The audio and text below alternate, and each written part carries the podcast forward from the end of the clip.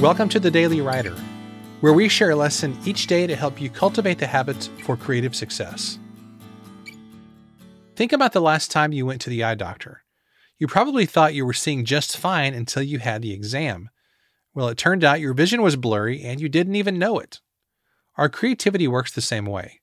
We get busy and distracted and we lose sight of the amazing world around us. We forget to maintain a sense of wonder, and our hearts and minds get blurry. Artist and author Joanne Miller said, There's something holy about seeing and listening more intentionally. God's beauty is all around us in sight and sound, taste, touch, and smell.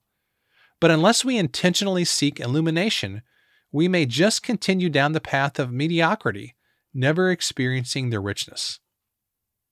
You know, there's a lot of truth to the old phrase, stop and smell the roses. When you pause long enough to see the beauty in people and nature and in the world around you, your pathway will be illuminated. You will see the light. All the inspiration you seek and all the beauty you need is right there in front of you. The question is will you open your eyes and pause long enough to see it? Thanks so much for listening to today's episode. For more, you can visit us at dailywriterlife.com. Thanks, and I'll see you tomorrow.